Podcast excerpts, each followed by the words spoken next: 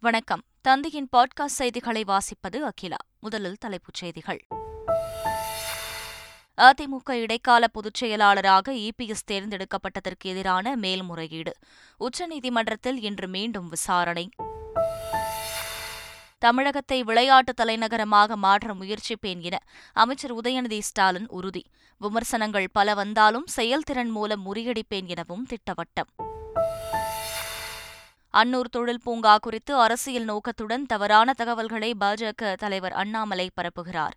தொழில் பூங்காக்களுக்கு மத்திய அரசே அனுமதி அளிக்கிறது எனவும் திமுக எம்பி ஆராசா விளக்கம்.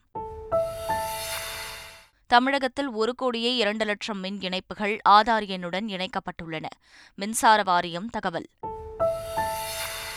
பீகார் மாநிலம் சரண் மாவட்டத்தில் கள்ளச்சாராயம் குடித்து இருபது பேர் பலி. மாநிலத்தில் மதுவிலக்கு தோல்வியடைந்து விட்டதாக முதல்வர் நிதிஷ்குமாருடன் பாஜகவினர் கடும் வாக்குவாதம். தமிழகத்தில் வரும் பதினெட்டாம் தேதி வரை மழைக்கு வாய்ப்பு. கடந்த இருபத்தி நான்கு மணி நேரத்தில் குன்னூரில் முப்பது சென்டிமீட்டரும் நீடாமங்கலத்தில் பதினாறு சென்டிமீட்டரும் மழை பதிவு.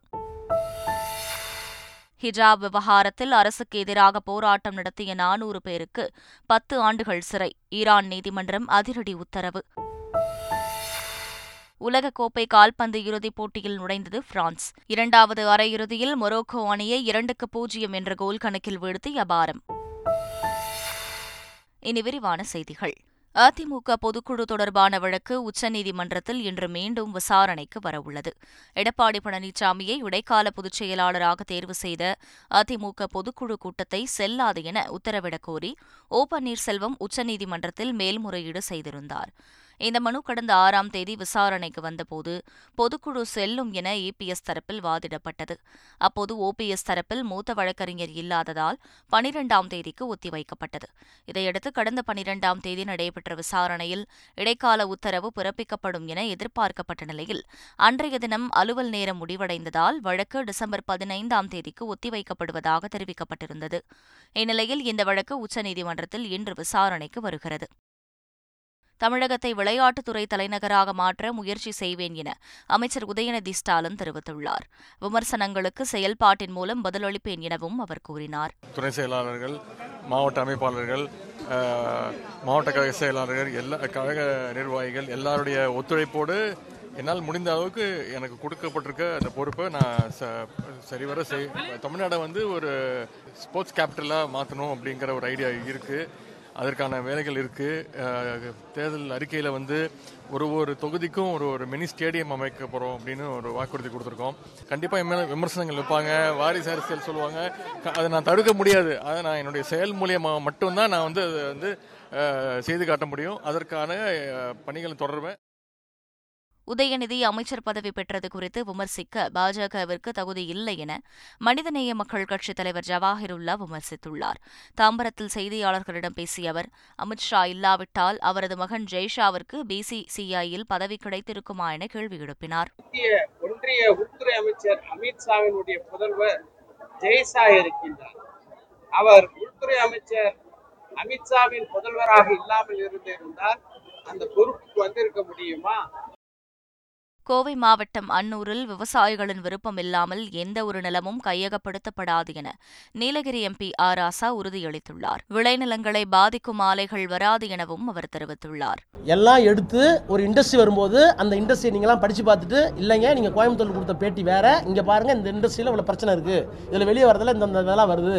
இதனால வந்து பிரீத்திங் ட்ரபிள் வரும். இதனால கோழி சாவும் மாடு சாவும் அப்படிங்கிற சயின்ஸ் தரவுகள் இருக்குமானால் நிச்சயமா அது வித்ரா பண்ணும் தமிழகத்தில் ஒரு கோடி மின் இணைப்புகள் ஆதார் எண்ணுடன் இணைக்கப்பட்டுள்ளதாக தகவல் வெளியாகியுள்ளது. தமிழகத்தில் மின் இணைப்புகள் அனைத்தும் ஆதார் எண்ணுடன் இணைக்கும் பணி நடைபெற்று வருகிறது. கடந்த இருபத்தி எட்டாம் தேதி இதற்காக சிறப்பு முகாம் தொடங்கியது. இந்நிலையில் பதினேழு நாட்களில் ஒரு கோடியே இரண்டு லட்சம் மின் இணைப்புகள் ஆதார் எண்ணுடன் இணைக்கப்பட்டுள்ளதாக தகவல் வெளியாகியுள்ளது. ஆண்களுக்கு ஏற்படும் கீச்சுக்குரல் குறைபாட்டிற்கு சிகிச்சை அளிக்க அரசு சார்பில் சிறப்பு பிரிவு தொடங்கப்படும் என அமைச்சர் மா. சுப்பிரமணியன் தெரிவித்துள்ளார். சென்னை ராயப்பேட்டையில் நடைபெற்ற நூல் வெளியீட்டு விழாவில் கலந்து கொண்டு பேசிய அமைச்சர் பியூபஃபோனியா எனப்படும் ஆண்களின் கீச்சுக்குரல் குறைபாட்டிற்கு சிகிச்சை அளிக்க அரசு சார்பில் சிறப்பு பிரிவு உருவாக்கப்படும் என தெரிவித்தார். அதற்காக மருத்துவ நிபுணர் குமரேசன் மூலம் மருத்துவர்களுக்கு பயிற்சி அளிக்கப்படும் எனவும் கூறினார். அதேபோல் திருநங்கைகளுக்கு குரல் மாற்று அறுவை சிகிச்சை பிரிவு தொடங்கப்படும் எனவும் கூறினார். இந்த கீச்சுக்குரலிலிருந்து ஒரு கம்பீர குரலுக்கு மாறுவதற்கு எவ்வளவு பேர் இயங்கிக் கொண்டிருக்கிறார்கள் காத்து கொண்டிருக்கிறார்கள்? அவர்களுக்கெல்லாம் அந்த குரல் மாற்றத்தை ஏற்படுத்துகிற அந்த அலி அரிய சிகிச்சையை இவர் மூலம் இன்றைக்கு தமிழகத்தின் மருத்துவத்துறையில் ஒரு சிறப்பு பிரிவை ஏற்படுத்தி இவரின் மூலம் அரசு மருத்துவர்கள் பலரை பயிற்றுவிக்கிற அந்த பணியினை மிக விரைவில் தொடங்குவோம் என்பதை இந்த நேரத்தில் தெரிவித்துக் கொள்கிறேன். நூறு நாள் வேலை திட்டத்தில் ஐம்பது நாட்கள் கூடுதலாக நீட்டிக்க மாநில அரசுக்கு அதிகாரம் உள்ளதாக மத்திய அரசு விளக்கமளித்துள்ளது மக்களவையில் உறுப்பினர் எழுப்பிய கேள்விக்கு மத்திய அரசு எழுத்துப்பூர்வமாக பதிலளித்துள்ளது. அதில் இயற்கை பேரிடரால் பாதிக்கப்பட்ட கிராமப்புறங்களில் ஒரு நிதியாண்டில் கூடுதலாக ஐம்பது நாட்கள் வரை நீட்டிக்க வாய்ப்புள்ளதாக தெரிவிக்கப்பட்டுள்ளது. இதன்படி மாநில அரசுகள் தங்களது சொந்த நிதியில் இருந்து கூடுதல் வேலை நாட்கள் வழங்க வழிவகை செய்யலாம் எனவும் விளக்கமளித்துள்ளது சென்னை உயர்நீதிமன்றத்தின் பெயரை தமிழ்நாடு உயர்நீதிமன்றம் என பெயர் மாற்றம் செய்ய வேண்டும் என மாநிலங்களவையில் அதிமுக எம்பி தம்பிதுரை வலியுறுத்தியுள்ளார். மாநிலங்களவையில் பேசிய அவர் கடந்த இரண்டாயிரத்து பதினாறாம் ஆண்டு அக்டோபர் மாதம் தமிழக சட்டப்பேரவையில் தமிழ்நாடு உயர்நீதிமன்றம் என்று பெயர் மாற்றம் செய்ய மத்திய அரசை வலியுறுத்தி தீர்மானம் நிறைவேற்றப்பட்டதை நினைவு கூர்ந்தாா் ஆந்திரா கேரளா கர்நாடகாவில் உள்ள உயர்நீதிமன்றங்கள் அந்தந்த மாநிலங்களின் பெயரிலேயே உள்ளதாகவும் தம்பிதுரை குறிப்பிட்டார். இதே கோரிக்கையை தமாக தலைவர் ஜி. கே. வாசனும் வலியுறுத்தினார். நரிக்குறவர் குருவிக்காரர் என இர்விகுதி சேர்த்து மரியாதையாக அழைக்க வேண்டும் என மக்களவையில் விடுதலை சிறுத்தைகள் கட்சி எம்பி ரவிக்குமார் வலியுறுத்தியுள்ளார். தமிழகத்தில் உள்ள நரிக்குறவர் குருவிக்காரர் உள்ளிட்ட சமூகத்தினரை பழங்குடியின பட்டியலில் சேர்க்க வகை செய்யும் பழங்குடியின அரசு சாசன திருத்த மசோதா மக்களவையில் விவாதத்திற்கு எடுத்துக் கொள்ளப்பட்டது.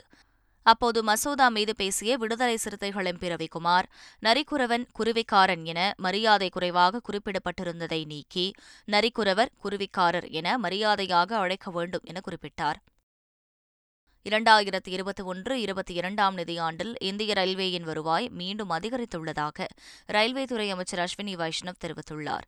இது தொடர்பாக நாடாளுமன்ற மக்களவையில் கேள்வி ஒன்றுக்கு பதிலளித்த அவர் இரண்டாயிரத்தி இருபது இருபத்தி ஒன்று கொரோனா காலத்தினை ஒப்பிடும்போது இரண்டாயிரத்தி இருபத்தி ஒன்று இருபத்தி இரண்டாம் நிதியாண்டில் ரயில்வேயின் வருவாய் அதிகரித்துள்ளதாக கூறினார். இரண்டாயிரத்து பத்தொன்பது இருபதாம் ஆண்டில் வருவாய் இரண்டாயிரத்து முன்னூற்று நாற்பத்தி இரண்டு கோடியாக இருந்த நிலையில் இரண்டாயிரத்து இருபது இருபத்தி ஒன்றாம் ஆண்டில் எண்ணூற்று அறுபத்து நான்கு கோடியாக குறைந்திருந்ததாக தெரிவித்தார். இரண்டாயிரத்து இருபத்தி ஒன்று இருபத்தி இரண்டாம் ஆண்டில் மீண்டும் இந்திய ரயில்வேயின் வருவாய் ஆயிரத்து தொள்ளாயிரத்து ஐம்பத்தி இரண்டு கோடியாக அதிகரித்துள்ளதாக அமைச்சர் கூறினார். சீனாவுடனான வர்த்தகத்தை ஏன் நிறுத்தக்கூடாது என டெல்லி முதலமைச்சர் அரவிந்த் கெஜ்ரிவால் கேள்வி எழுப்பியுள்ளார். அருணாச்சல பிரதேசத்தின் தவாங் எல்லைப் பகுதியில் கடந்த ஒன்பதாம் தேதியன்று சீன ராணுவப் படை அத்துமீறி நுழைந்ததாக இந்திய ராணுவத்தினருக்கும் சீன ராணுவத்தினருக்கும் இடையே தாக்குதல் நடைபெற்றது. இது நாடு முழுவதும் பெரும் அதிர்வலைகளை ஏற்படுத்தியது. இதுகுறித்து உரிய பதிலளிக்குமாறு நாடாளுமன்றத்தில் எதிர்க்கட்சிகள் மத்திய அரசை வலியுறுத்தின.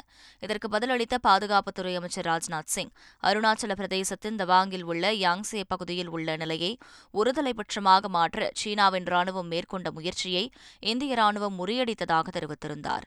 இந்நிலையில் சீனாவுடனான வர்த்தகத்தை ஏன் நிறுத்தக்கூடாது என்று டெல்லி முதலமைச்சர் அரவிந்த் கெஜ்ரிவால் தமது டுவிட்டர் பக்கத்தில் கேள்வி எழுப்பியுள்ளார்.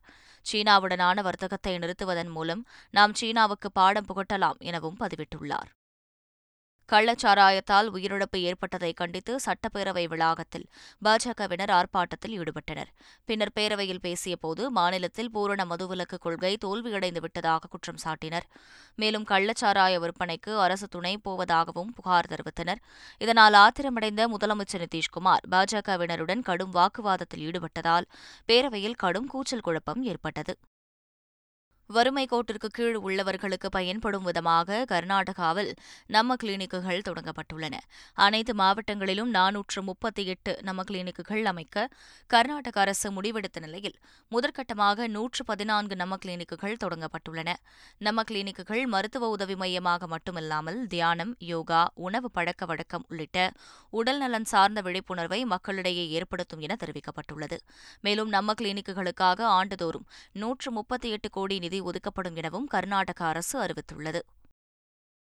டெல்லியில் பள்ளி மாணவி மீது ஆசிட் வீசிய மூன்று பேர் கைது செய்யப்பட்டனர்.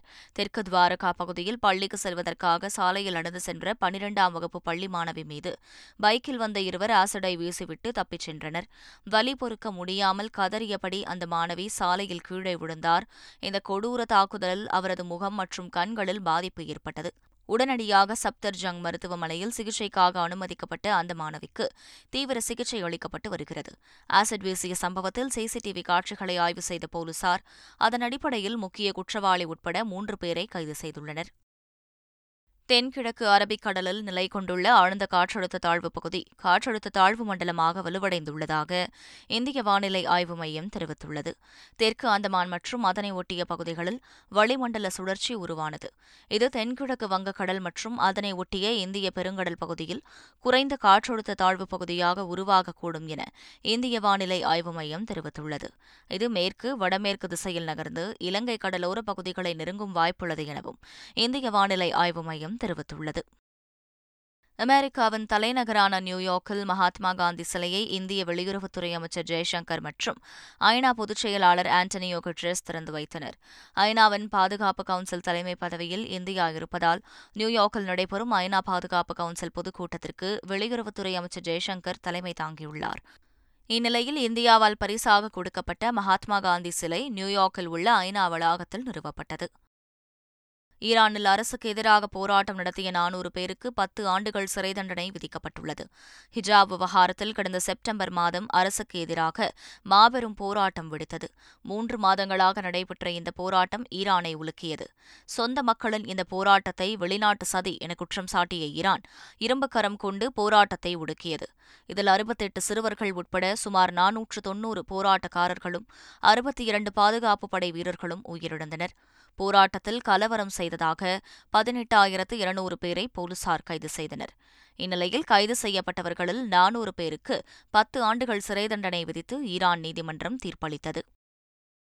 இந்திய மகளிர் அணிக்கு எதிரான மூன்றாவது டி டுவெண்டி போட்டியில் இருபத்தோரு ரன்கள் வித்தியாசத்தில் ஆஸ்திரேலிய மகளிர் அணி வெற்றி பெற்றது. மும்பையில் நடைபெற்ற போட்டியில் முதலில் விளையாடிய ஆஸ்திரேலிய மகளிர் அணி இருபது ஓவர்களில் எட்டு விக்கெட்டுகள் இழப்பிற்கு நூற்றி எழுபத்தி இரண்டு ரன்கள் குவித்தது. அடுத்து விளையாடிய இந்திய மகளிர் அணி இருபது ஓவர்களில் ஏழு விக்கெட்டுகள் இழப்பிற்கு நூற்று ஐம்பத்தோரு ரன்கள் மட்டுமே எடுத்து இருபத்தோரு ரன்கள் வித்தியாசத்தில் தோல்வியடைந்தது. இதன் மூலம் ஐந்து போட்டிகள் கொண்ட டி டுவெண்டி தொடரில் இரண்டுக்கு ஒன்று என்ற கணக்கில் ஆஸ்திரேலிய மகளிர் அணி முன்னிலை பெற்றது வங்கதேசத்திற்கு எதிரான முதல் டெஸ்ட் கிரிக்கெட் போட்டியில் முதல் நாள் ஆட்ட நேர முடிவில் இந்திய அணி இருநூற்று எழுபத்தி எட்டு ரன்களை எடுத்துள்ளது. வங்கதேசத்தில் உள்ள சாட்டோகிராம் மைதானத்தில் நடைபெற்று வரும் போட்டியில் இந்திய அணி முதலில் பேட்டிங் செய்து வருகிறது. முதல் நாள் ஆட்ட நேர முடிவில் இந்திய அணி தொன்னூறு ஓவர்களுக்கு ஆறு விக்கெட்டுகளை இழந்து இருநூற்று எழுபத்தி எட்டு ரன்களை எடுத்துள்ளது. அதிகபட்சமாக புஜாரா தொன்னூறு ரன்களை எடுத்து அவுட் ஆகியுள்ளார். ஸ்ரேயஸ் ஐயர் எண்பத்தி இரண்டு ரன்களுடன் ஆட்டமிழக்காமல் உள்ளார். உலகக்கோப்பை கால்பந்து போட்டியில் நடப்பு சாம்பியன் பிரான்ஸ் அணி இறுதிப் போட்டிக்கு தகுதி பெற்று அசத்தியது. இரண்டாவது அரையிறுதிப் போட்டியில் பிரான்ஸ் மற்றும் மொரோக்கோ அணிகள் மோதின. பிரான்ஸ் அணி வீரர்கள் ஐந்து மற்றும் எழுபத்து ஒன்பதாவது நிமிடங்களில் இரண்டு கோல்கள் அடித்து அசத்தினர். இறுதியில் இரண்டுக்கு பூஜ்ஜியம் என்ற கணக்கில் மொரோக்கோவை வீழ்த்தி பிரான்ஸ் இறுதிப் போட்டிக்கு தகுதி பெற்றது. வரும் பதினெட்டாம் தேதி நடைபெறும் இறுதிப் போட்டியில் அர்ஜென்டினா அணியை பிரான்ஸ் எதிர்கொள்கிறது.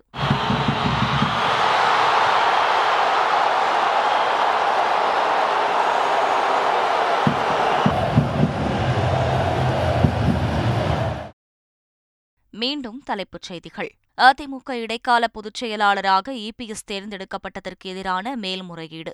உச்சநீதிமன்றத்தில் இன்று மீண்டும் விசாரணை. தமிழகத்தை விளையாட்டு தலைநகரமாக மாற்ற முயற்சிப்பேன் என அமைச்சர் உதயநிதி ஸ்டாலின் உறுதி. விமர்சனங்கள் பல வந்தாலும் செயல்திறன் மூலம் முறியடிப்பேன் எனவும் திட்டவட்டம். அன்னூர் தொழில் பூங்கா குறித்து அரசியல் நோக்கத்துடன் தவறான தகவல்களை பாஜக தலைவர் அண்ணாமலை பரப்புகிறார். தொழில் பூங்காக்களுக்கு மத்திய அரசே அனுமதி அளிக்கிறது எனவும் திமுக எம்பி ஆ ராசா விளக்கம். தமிழகத்தில் ஒரு கோடியே இரண்டு லட்சம் மின் இணைப்புகள் ஆதார் எண்ணுடன் இணைக்கப்பட்டுள்ளன. மின்சார வாரியம் தகவல். பீகார் மாநிலம் சரண் மாவட்டத்தில் கள்ளச்சாராயம் குடித்து இருபது பேர் பலி. மாநிலத்தில் மதுவிலக்கு தோல்வியடைந்து விட்டதாக முதல்வர் நிதிஷ்குமாருடன் பாஜகவினர் கடும் வாக்குவாதம். தமிழகத்தில் வரும் பதினெட்டாம் தேதி வரை மழைக்கு வாய்ப்பு. கடந்த இருபத்தி நான்கு மணி நேரத்தில் குன்னூரில் முப்பது சென்டிமீட்டரும் நீடாமங்கலத்தில் பதினாறு சென்டிமீட்டரும் மழை பதிவு. ஹிஜாப் விவகாரத்தில் அரசுக்கு எதிராக போராட்டம் நடத்திய நானூறு பேருக்கு பத்து ஆண்டுகள் சிறை. ஈரான் நீதிமன்றம் அதிரடி உத்தரவு. உலகக்கோப்பை கால்பந்து இறுதிப் போட்டியில் நுழைந்தது பிரான்ஸ். இரண்டாவது அரையிறுதியில் மொரோக்கோ அணியை இரண்டுக்கு பூஜ்ஜியம் என்ற கோல் கணக்கில் வீழ்த்தி அபாரம். இத்துடன் செய்திகள் நிறைவு பெற்றன.